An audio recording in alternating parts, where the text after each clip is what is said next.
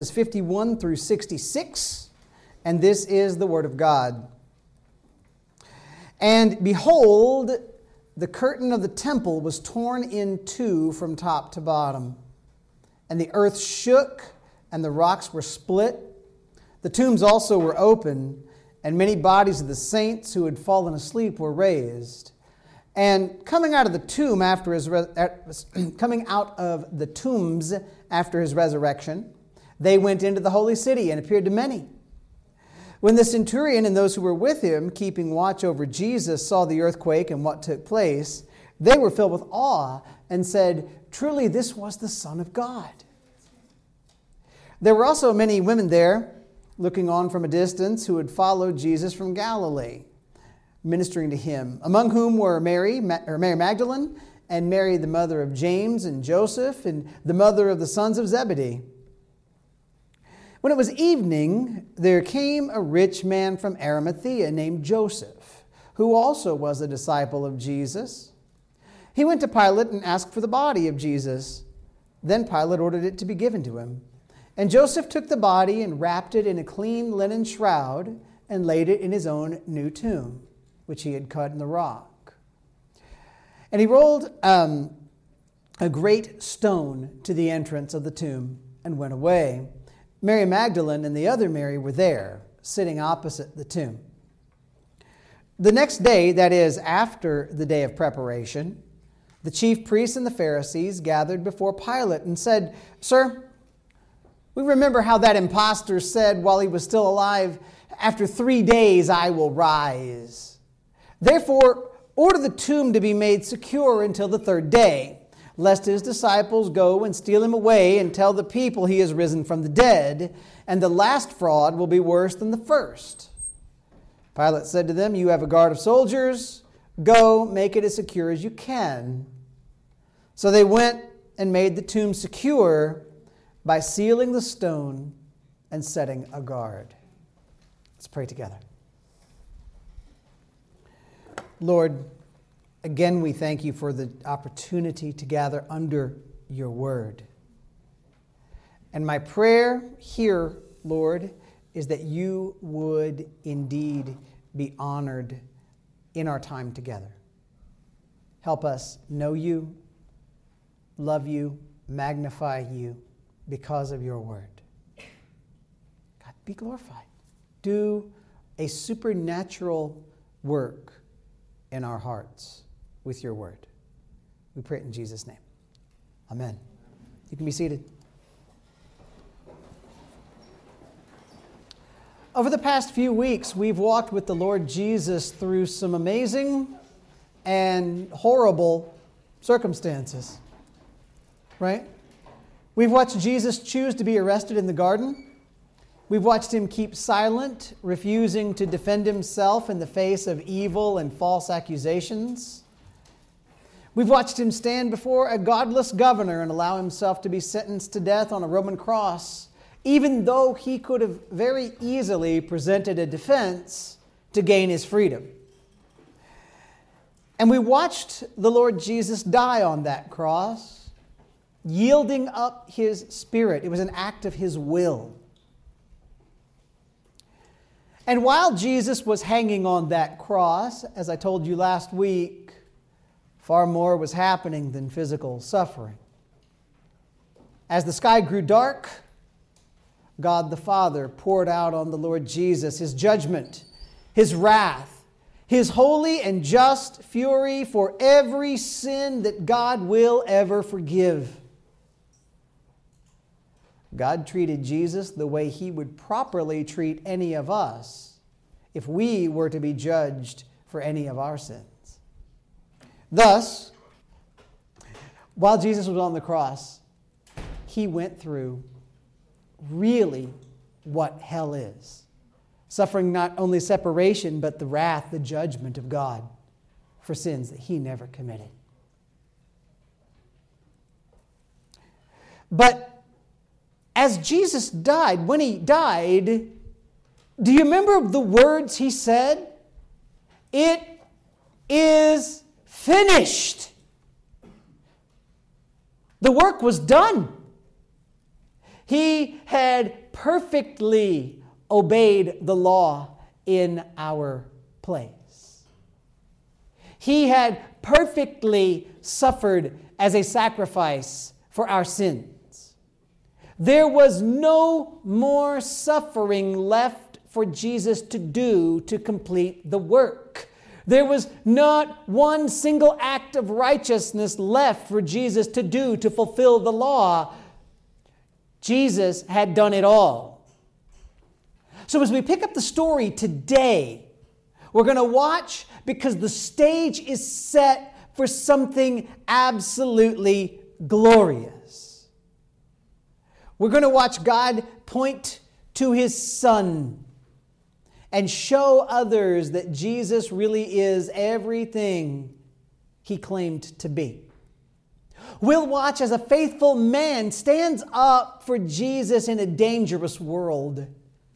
We'll watch as evil men do everything in their power to oppose Jesus, even after his death. And in it all, we'll see the glory of God, and we will wait for God to do the very thing that God has been promising He would do from the very beginning raise Jesus from the dead. Now, like we've done for the last few weeks, we'll watch three scenes unfold and we will make six observations in those scenes if you want to write them down. But let's get started as we open with the scene of the supernatural testimony. The supernatural testimony is our first scene. Look at just the first three verses, 51 to 53, starting this scene. And behold, do you remember what behold means when I tell you this? It's a, it's, a, it's a Greek way of saying, take a look at this. Pay attention. Behold, the curtain of the temple was torn in two from top to bottom. And the earth shook, and the rocks were split. The tombs also were opened. And many bodies of the saints who had fallen asleep were raised, and coming out of the tombs after his resurrection, they went into the holy city and appeared to many. Around the time of Jesus' death, several things take place that we can only understand to be supernatural, miraculous signs. While Jesus was on the cross from noon to 3 p.m. on that Friday, God the Father darkened the sky in a supernatural way. And uh, we talked about last week that that might be a, a symbol, a sign pointing to the fact that God the Father is judging Jesus, darkness toward judgment, judging Jesus for our sins, sins Jesus never committed. But here, after Matthew tells us Jesus laid down his life, voluntarily yielding up his spirit, Matthew gives us a few other things that took place that are very important. So First, Matthew tells us at the time of Jesus' death, the curtain of the temple was torn in two from top to bottom. Now, in many a place in ordinary life, a ripped curtain is no big deal. If you tell me that a curtain in your house has been torn, I'm going to assume that you either have a cat or a toddler or both. Uh, but the tearing of a temple curtain, the temple curtain, that's a big deal. In, in the Jewish temple, the holiest place, the Holy of Holies, was curtained off from the rest of the building. Outside that curtain, there was an altar for the regularly performed sacrifices of the Jews, but the Holy of Holies was to represent the presence of God. And in that place, only one sacrifice was offered each year. The Jewish high priest on the Day of Atonement would enter the holy place with the blood of a sacrifice to make atonement for the sins of the nation. This was the priest obeying a command of God that showed us that even though the people were making regular sacrifices for sins on the altar outside, I mean, that thing got a lot of use even though they were sacrificing animal after animal, day after day, the presence of God was not open to the common people. Instead, even, even the religious leaders, even the religious system still needed blood to be shed to avoid the wrath of God for their sin. But when Jesus died, that curtain, a very thick, very high curtain, was torn in two. It was torn from top to bottom. I think that tells us that this was no act of man. God Himself chose to rip that curtain apart. And in doing so, God had a message for you and me, for all of us. We'll call this our first observation. Number one, the sacrificial system is obsolete, and the way to God is open in Christ. If you're really young and don't want to write all those words, you can just write the way to God is open in Christ. But the observation is that the sacrificial system is obsolete and the way to God is open in Christ. What was it that Jesus said just before he died? It is finished. Well, just like that, God the Father pronounces for the universe to hear that the sacrificial system was finished at the death of Jesus. When God tore that curtain in half, God was announcing that no longer was the way into his presence blocked. Now, because of the shed blood of Jesus, a sacrifice has been made that finally, actually, truly satisfies the wrath of God and brings actual, complete forgiveness to his followers, those who are under that sacrifice. God is showing us with that tearing of that curtain, there is not even one more blood offering that will ever be acceptable to Him. All of it is done. But now, all of those who come to Him through the shed blood of Jesus are welcome. Paul said, Jesus is the one in whom we have boldness and access with confidence through our faith in him ephesians 3.12 so jesus opened access to god through his blood that, that's what the, turn, the torn curtain tells us. And really if you took time to study the book of hebrews you're going to find out that that has a lot to do with what the entire book's about. In Hebrews 4:16, the word of God says, "Let us then with confidence draw near to the throne of grace, that we may receive mercy and find grace to help in time of need." There's no watch out, there's a wall between you and God. It has to be there. It is draw near. Come in to the throne of grace. Hebrews 9, 24 through 26 says this. For Christ has entered not into holy places made with hands, nothing so small as all that, which are copies of the true things, but into heaven itself, now to appear in the presence of God on our behalf. Nor was it to offer himself repeatedly as the high priest enters the holy place every year with blood not his own for then he would have had to suffer repeatedly since the foundation of the world. But as it is, Jesus, he has appeared once for all at the end of the ages to put away sin by the sacrifice of himself. Do you hear how significant those words are? Jesus made the sacrifice. Everything else is done as a copy and shadow. Hebrews 10 19 and 20 says, Therefore, brothers, since we have confidence to enter the holy places by the blood of Jesus, catch this, by the new and living way that he opened for us through the curtain, that is, through his flesh. Jesus' sacrificial death made the one and only true offering for sin that's ever been made. All the other offerings in the Old Covenant, which, don't get me wrong, God said, someone does these things, they will be forgiven, and God told the truth. But all other offerings in the Old Covenant were shadows that pointed toward what is to come. The, those Old Testament sacrifices served kind of like little reminders for God, like little, little, little placeholders or post it notes that say, Watch this.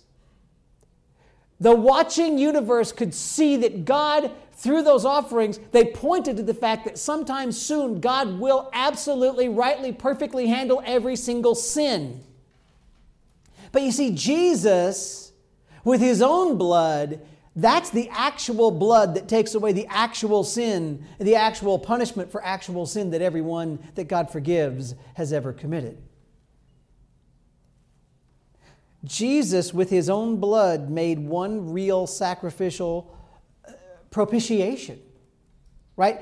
Jesus satisfied the justice and the wrath of God Jesus took upon himself the anger, the fury of God for those sins that he would forgive. And Jesus t- did away with that because of a sacrifice so that we can now enter the presence of God under God's good pleasure. And like a high priest, Jesus made an offering. But unlike an earthly high priest, Jesus was himself the offering. Don't, by the way, let this confuse you on this angle. Jesus is not the good guy who made an offering to make a mean, cold hearted, angry God the Father be nice to you. That is ungodly thinking. The offering of Jesus for your sins and mine is the plan of the entire Godhead Father, Son, Holy Spirit from before creation. God the Father is as loving toward us as is Jesus. And Jesus hates and judges our sin just as much as does the Father. God is perfect, and God is perfectly unified in His love, in His holiness, in His wrath, in His mercy. In all that God is in His plan, God is united, Father, Son, and Spirit, going all the same direction. So, so, so we need to say thanks be to God for the work done in Jesus. There is no longer a sacrifice necessary for your sin. Neither is there any such thing as any acceptable sacrifice for your sin? The work has been done one time, once for all, all done, nothing extra can be added. There is only one way for any person to be saved because there's only one sacrifice that could be made for sins, and that is they can be saved by God's grace through faith alone in Jesus Christ alone. That's our only salvation in our only sacrifice given to us through the blood of the Jesus. And the tearing of the temple curtain tells us about that. But you know what? The tearing of that temple curtain doesn't just tell us that. It's not the only thing that took place that day. It's not the only miracle that points us to Jesus. What else happened? The earth shook. You ever been in an earthquake before? It's an experience. This earthquake was so strong that Scripture tells us the rocks split. And the breaking of those rocks may very well be what caused the entrance stones to tombs to be broken open, as we see in verse 52. Stones that cover the mouths of graves are shattering, falling in half, rolling away from their entrances. By the way, since this earthquake happens just before the Sabbath day begins, the Jewish leaders couldn't go fix that that evening. Interesting in God's timing, isn't it? Now, an earthquake, splitting rocks, that also might be a hint of the judgment of God and the judgment of God that will come. Jesus is God. Jesus is judge. Jesus took upon himself the judgment of God for your sins, for my sins. But for everybody who's outside of God's grace, for everybody who refuses Jesus, says, I don't want anything to do with you, I'll do it myself, I don't believe you. For those, the Bible says that Jesus will return he will judge, and shaking the earth and breaking the rocks reminds us of the might and the fury of the judgment that will come. And then we see a miracle that is, to be frank, just plain weird. Matthew is the only one of the four evangelists who tells us that many bodies of the saints who had fallen asleep were raised. And coming out of the tombs after his resurrection, they went into the holy city and appeared to many. Verses 52 and 53. Now, that is all the data we have about this. So, th- this is something, this is a conversation my wife and I have on a regular basis. I'll tell Mitzi something. And I'll say, hey, you know, I talked to so and so, and their wife went and bought this. That's all the info I got. I am tapped out at that point. And she will ask me a question about the thing that she bought or what they're going to use it for. And I don't know because I've given all the information I have. You do need to know that all the information we have on this circumstance is in what we just read. Matthew tells us after Jesus rose from the dead, some Old Testament saints were brought out of their graves as well. And these men, maybe women too, we don't really know, walked out of their tombs on Sunday after Jesus rose from the grave and they entered into Jerusalem.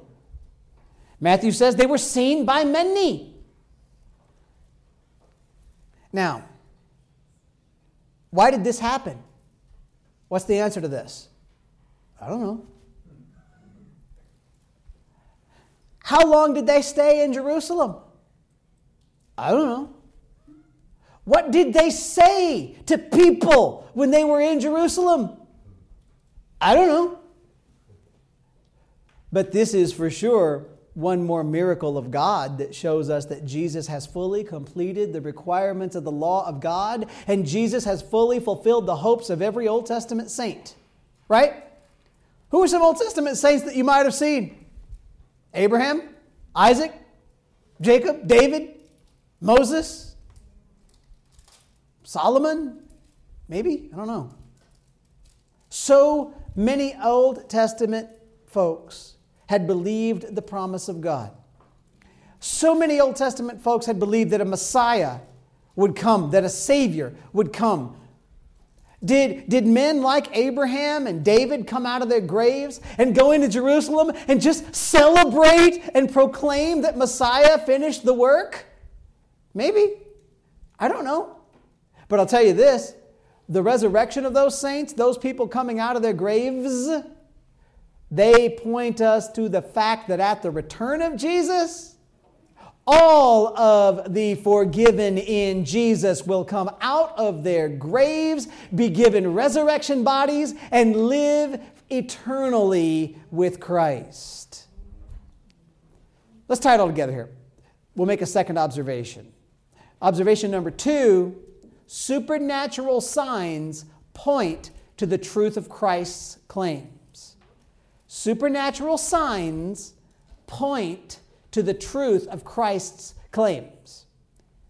Jesus is God in the flesh. Jesus died to pay for our sins. Jesus will rise from the grave in chapter 28. Spoiler alert. And I don't want you to be surprised. It's coming next chapter. And God lined up a great many signs to show you and me that this is true. God darkened the sky. God tore the curtain in the temple. God shook the earth. God split the rocks. And He opened the tombs. And on Sunday, not only is Jesus, the firstborn from among the dead, going to walk out of the tomb, but He's going to be joined by Old Testament saints who are back from the dead two. And all of these things together serve to tell us that the death of Jesus is no ordinary occurrence. Jesus is everything that he ever claimed to be. He's God, he's God's Son, he's Messiah, he's King, he's sacrifice, he's Savior. And then, and then look here, verses 54 to 56, same scene. When the centurion and those who were with him, keeping watch over Jesus, saw the earthquake and what took place, they were filled with awe and said, Truly, this was the Son of God. There were also many women there looking on from a distance who had followed Jesus from Galilee, ministering to him, among whom were Mary Magdalene and Mary, the mother of James and Joseph, and the mother of the sons of Zebedee.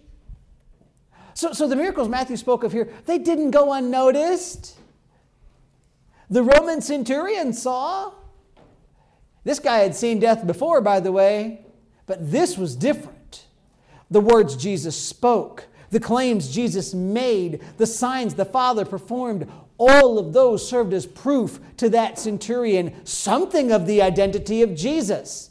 Guys, not only were the tombs opened when the Savior died, but it seems that also the centurion's eyes were opened by God to see the truth. Jesus is the Son of God. Now, did that centurion fully believe and become a devoted follower of Christ? I don't know. It's hard to say. But for sure, this, there is a hint that God is bringing, going to be bringing faithful Gentiles into his family. And that's true. There's a hint of that. There's a, there's a, there's a point that, man, this guy's going to save not just the Jews, in the fact that this, this Gentile centurion recognizes immediately this is the Son of God. Now, besides the centurion and besides the soldiers, Matthew tells us of, of a few faithful women who were near the cross, who, who saw what, what he told us about. We have listed in Matthew a couple of Marys and the mother of John and James. There's, if you read Luke and John, you'll see some of the names listed that were in that group as well. How cool is this, by the way? First of all, a single lady and a couple married ladies, Matthew mentioned. So guess which is more valuable? Neither one. And who are the first people to see that the, the, who are followers, followers of Jesus, who stick with him to the end, and who are there even at his death. Who are we mentioning here? We see right here that these faithful, godly women were a major part of what the ministry of Jesus was before his death, and they will be a major part of his ministry after his resurrection. Now, third observation, real quick. Named eyewitnesses point to the truth of Matthew's account. Named eyewitnesses point to the truth of Matthew's account. Just, just as a quick note, okay? I want you to imagine that you're lying, you're making up a story. Or imagine that Matthew was making up a story to pull the wool over our eyes. You know what he wouldn't have done? He would not have made big, bold claims and then named names for who was there. Just, just, just, a, just a point, right? I mean, if you're going to tell a lie, don't say somebody was there that I can go check with. Make sense? You could have found out which centurion was at the cross. You could have found these women. You could have checked Matthew's sources to see if what he said was a lie or if it really is what they saw. Matthew lays it out with clarity. And you know what? Nobody ever shined a hint of doubt on what Matthew told us. Let's go to our second scene the burial of Jesus. Matthew 27 57 to 61. When it was evening, there came a rich man from Arimathea named Joseph, who also was a disciple of Jesus. He went to Pilate and asked for the body of Jesus. Then Pilate ordered it to be given to him. And Joseph took the body and wrapped it in a clean linen shroud and laid it in his own new tomb, which he had cut in the rock. And he rolled a great stone to the entrance of the tomb and went away. Mary Magdalene and the other Mary were there, sitting opposite the tomb. Joseph of Arimathea was a member of the Jewish ruling council. Unlike the men who schemed to put Jesus to death, Joseph believed in Jesus, and Joseph did not give consent to Jesus' mockery trial or execution. Joseph was wealthy. Joseph was well respected, which means Joseph had a lot to lose. Joseph had, up until this point, kept his following of Jesus a secret. Perhaps he was protecting himself. After all, the, the Sanhedrin, we've already found out, hated Jesus and wanted him dead. But now that the Lord has gone to the cross, it seems that the Spirit of God is bringing about a boldness in Joseph. So not only does he announce that he believes in Jesus, but he approaches the Roman governor Pontius Pilate with the request that he be allowed to bury the body of Jesus. And that's a weird request because most crucified criminals would not have been given a proper burial. Their bodies would have been thrown on a burning trash heap outside of Jerusalem. Think about what Pilate could have done here. Could Pilate not have seen this as an opportunity to do harm to a follower of Jesus? I'll scoop you up too. But Pilate doesn't. Pilate checks to find out is Jesus really already dead? It's only a little after three in the afternoon. Pilate's surprised to find out that Jesus is not still alive. But remember, we saw last week, Jesus, though strong enough to shout out with a loud voice, voluntarily gave up his spirit. So Pilate finds out Jesus really is dead, and he grants Joseph permission to bury Jesus. Which gives us a fourth observation.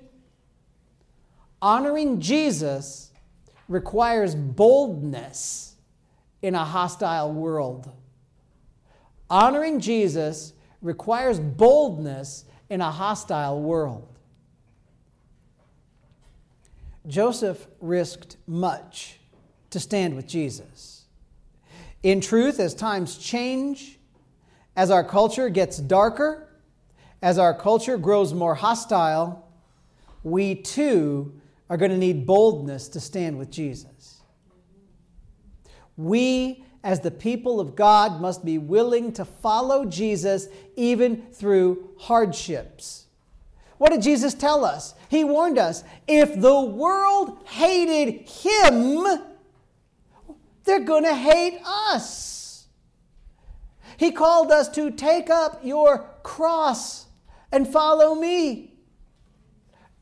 A cross was not a decoration. A cross was not a piece of jewelry that you would put in gold or stylize it with a nice Celtic design, right? A cross was a tool used to bring about the bloodiest, goriest, ugliest execution they knew how to do. Jesus said, Grab one of those for yourself if you want to follow me. He promised us no easy lives in the here and now. He, but what he did promise faithful followers is that they could have forgiveness and fellowship with him and eternal life and the rewards of heaven. It's worth it, but don't you dare think it's going to be easy in the here and now. And then in John's account, we find out that, in case you don't know, Nicodemus, another member of the Sanhedrin, came along with Joseph to, to take Jesus down and, and bury him. They would have laid the dead body of Jesus down on the ground on top of a long sheet. Assume something that might have been, you know, maybe even 10, 11, 12 feet long. Double the height, at least, of the person you're burying. They would have done their best, probably, to wash his body with sponges and water as best they could. And then they would have anointed the body for burial. That they would have covered his body with perfumes and spices. Nicodemus brought somewhere around 75 pounds in our measurement of spices and ointment to put on the body. The burial practice of the Jews was not to embalm a body to prevent decay so much as it was to use spices and scented fragrant oils to mask the, sp- the smell of decay. And it's feasible, by the way, I mean, I don't know there were women that we know were hanging around there. Did, did, they, did they help in this preparation? I, I don't know. The Bible is silent on it if they were. Did they stand back and watch? I, I, I don't know. But these men would have certainly they, they wrapped Jesus' face in, in a separate cloth, covering the face respectfully. Then they would have taken the sheet from the head end of the body and pulled it down over the, the, the feet of the body and secured it. And then the two men, maybe they had some helpers, I don't know, but the two men carry the body of Jesus away from Golgotha. And near to the place of execution was a garden. And in that garden, Joseph, this wealthy man, owned an unused tomb. And this tomb would have been a small cave cut out of the rock in the side of a hill. Probably there was a small chamber in the front for a body to be laid out, maybe on a bench or a little depression in the floor. Now, this tomb was low because people had to duck to get into it. But what the Jews would do typically is they would lay a body out in that front chamber of a tomb for a year and allow the process of decay to occur. And then, when that year was completed, the plan would be to get somebody who would come back to the tomb, gather the bones, arrange them in a small casket that was called an ossuary, and place the ossuary in a niche in the wall in the back part of the tomb. And an ossuary, again, looks kind of like a casket. I've seen some actually, but they're small. In fact, they're just a little bit longer than the human femur bone, because that's the longest bone in your body. And they would take the skeleton apart and arrange the bones in those to keep. And this was what, probably what Joseph Nicodemus thought they were doing with the body of Jesus, laying it out to decay. Maybe the body's laid out on a little bench at the back or depression in the floor. And Joseph and Nicodemus leave the tomb, and their final act is to close the tomb by rolling a large stone over the opening to prevent animals or grave robbers from getting in. And this, think about this, this took place quick in a short period of time. Jesus died around 3 p.m., 3 in the afternoon. The Jewish Sabbath officially began where you could not do work around 6 p.m. So Joseph and Nicodemus had some pretty heavy lifting to do in only three hours. Matthew points out to us, by the way, that at least two of the women at the cross were there to see where Jesus was buried. Again, I think that maybe that indicates they helped. I don't know. But surely they followed Joseph and Nicodemus and they saw exactly where Jesus' body was laid. That's important as we talk about the truth of the resurrection. They knew where Jesus was buried. Nobody, nobody went to the wrong tomb. Okay, they knew. Now, one thing to notice observation number five this has been coming all sermon long. Christ's burial fulfills Scripture. Christ's burial fulfills Scripture. Can I read you a weird Bible verse? Isaiah 53, verse 9. I know you might know it, but listen to how strange this sounds. And they made his grave with the wicked and with a rich man in his death, although he had done no violence and there was no deceit in his mouth. How strange that verse must have seemed to the people of Isaiah's day, several centuries before Jesus. How could the servant of God have his grave both with the wicked and with the rich? Now, you and I might see no problem seeing the wicked and the rich as one and the same. In the mind of the Old Testament Jew, this would have felt like a contradiction. That feels impossible that he could have his grave with the wicked and with the rich. But what happened is exactly perfect. Jesus died between thieves on a cross as a criminal with the wicked, counted with the wicked. Yet, when Jesus was buried, his tomb was the tomb of a rich man, Joseph of Arimathea. Nobody would have seen that little detail enough to plan it ahead of time. We've been pointing out each of the past several weeks that this theme runs through the story, guys. What Jesus has been doing is a perfect fulfillment of biblical prophecy. And here, even in how he was buried, God saw to it that his word had already told us exactly what was going to take place. So, guys, let this give you confidence in the trustworthy word of God. Make sense? With me still? Good, I'm so glad. One last scene. Verses uh, 62 to 66, securing the tomb. The next day, that is, after the day of preparation, the chief priests and the Pharisees gathered before Pilate and said, Sir, we remember how this that impostor said while he was still alive, After three days I will rise. Therefore, order the tomb to be made secure until the third day, lest his disciples go and steal him away and tell the people he is risen from the dead. And the last fraud will be worse than the first. Pilate said to them, You have a guard of soldiers?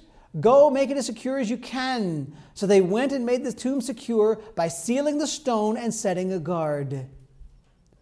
So it's Saturday, it's the Sabbath after the Passover. The Jewish religious leaders again approach the governor. And their request is that Pilate do something to make it impossible for the disciples of Jesus to come to the tomb and steal away the body. Now, what's interesting to me here, this is funny, you've got to think. The disciples of Jesus constantly missed the meaning of Jesus when he talked about that he would rise from the grave after his resurrection. But the religious leaders, these enemies of Jesus, understood. They knew Jesus had claimed on more than one occasion that he would rise from the grave on the third day. And the Jews want to do everything in their power to prevent anybody from claiming that that kind of thing would take place. Don't you think if you're Pontius Pilate, you are sick of these men by this point? But you know what? Pilate is probably also assuming, all right, this problem is just about behind me. He was wrong about that, by the way. So Pilate authorizes the Jews to fine, use some soldiers, use them as guards, secure the tomb. What do they do? They put an official seal on the tomb. That's a marking in wax or clay on the stone. And, and that would have shown people who saw it that it's a crime against Rome to open that tomb. That would have, that would have dissuaded a lot of people from trying to break in. And the soldiers were going to stand guard from Saturday through Sunday so that no, no way, because is anybody going to get in there? No cowardly group of disciples who ran away from soldiers in the garden are dare going to go try to steal a dead body from a guarded tomb. So, observation number six, last one for today. The measures taken to prevent a hoax point to the truth of the resurrection. The measures taken to prevent a hoax point to the truth of the resurrection. One thing is for sure all the guarding of the tomb, that should have guaranteed that without question, no way could that tomb wind up empty. Right? Had the soldiers gone there on Saturday morning and found the tomb already open, they would have reported back immediately. And a major investigation would have taken place.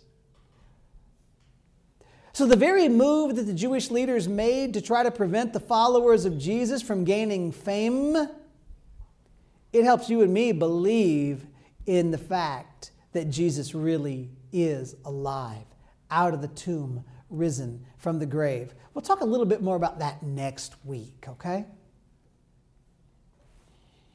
But you know what I wonder about? Just me and my brain wondering. I wonder if the Jewish leaders, those scholars of Scripture, if they realized that not only Jesus, But also, Old Testament prophecy predicted the resurrection of Jesus. Isaiah 53, you guys know that passage pretty well by now, right? It clearly predicts the death of God's servant. But it also speaks of the servant of God as, after his death, seeing his descendants and being satisfied. And that only happens if the servant who was slain somehow lives again. Listen to Isaiah 53 8 through 12. By oppression and judgment he was taken away. And as for his generation, who considered that he was cut off out of the land of the living, stricken for the transgression of my people. You know what that is? That's them prophesying that the servant of God, the one God has promised, will die because of the sins, for the sins of the people of God. Then the verse that comes next, verse 9 says, And they made his grave with the wicked and with the rich man in his death, although he had done no violence and there was no deceit in his mouth. There's the burial, counted as a criminal, buried in a rich man's tomb, just like Jesus did. Yet it was the will of the Lord to crush him. He has put him to grief. When his soul makes an offering for guilt, just stop here for a second. God's will, crush the servant, force, use the servant as a guilt offering, a sin offering. Isn't that what we just said Jesus has been doing? What happens next, though? After he dies as a sacrifice, substituting himself for the guilt of others, he shall see his offspring. He shall prolong his days. The will of the Lord shall prosper in his hand. Out of the anguish of his soul, he shall see and be satisfied. How do you do that if you're dead? You don't. you don't.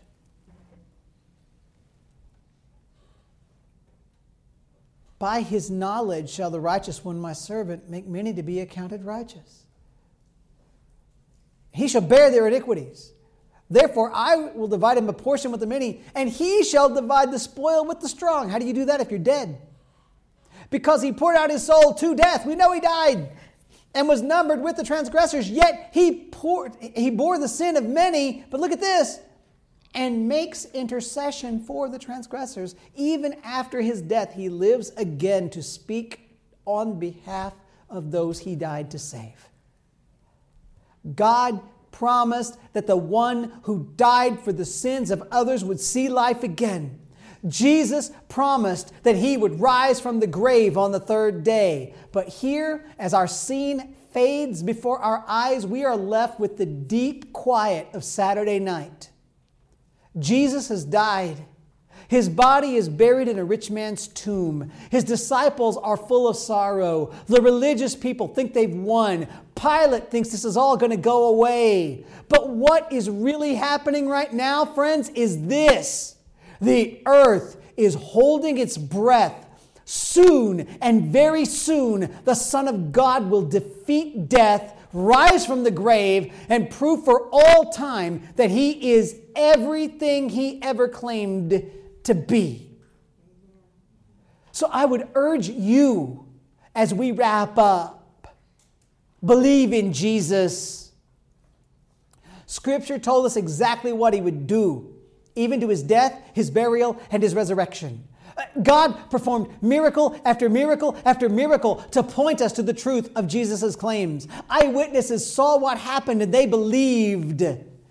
Know this Jesus died as a sacrifice for the sins of everyone God will ever forgive. There is no other sacrifice. There is no other offering. There is no other sacrificial system out there that can make you right with God. So turn away from your sins, trust in Jesus, and be saved. I urge you. And Christians, stand for Jesus. It will require boldness to live for Jesus in a world as hostile as this one that would kill the Son of God. That has never changed. I don't know that that's going to fully change until Jesus returns, but I'll tell you this in our culture, it's looking dark. But listen to me Jesus is who he claimed to be. Jesus did what he said he would do. Jesus is worthy of your worship, and he's worthy of your life, and he's worthy of your all. So stand for Jesus and be ready this week to rejoice with me in the fact that no grave came close to keeping our Savior down. He conquered death because He is God in the flesh. Let's pray together. Lord God, here we are, hearing of the burial of the Son of God. Such a thing should have never been needed, but we are sinners. And even as we rejoice, we do sorrow over the fact that we have been a part of something so cruel. Help us, Lord, to even as we think of the sealed tomb that will soon be empty in the story, help us Lord, to remember that that is a sign of the depth and glory of the great love of the Lord Jesus. And even as it is somber, it is beautiful. Lord, we are sinners. We need grace. I pray that anybody here who has not yet believed in the Lord Jesus would come to him and be saved. I pray that those who have come to Jesus to be saved would submit to obey him in every single thing. Lord Jesus, be glorified in our church, in our lives. We ask it in your, in, in your holy, precious name because of your gracious offering and your glorious resurrection. Amen. Let's stand together.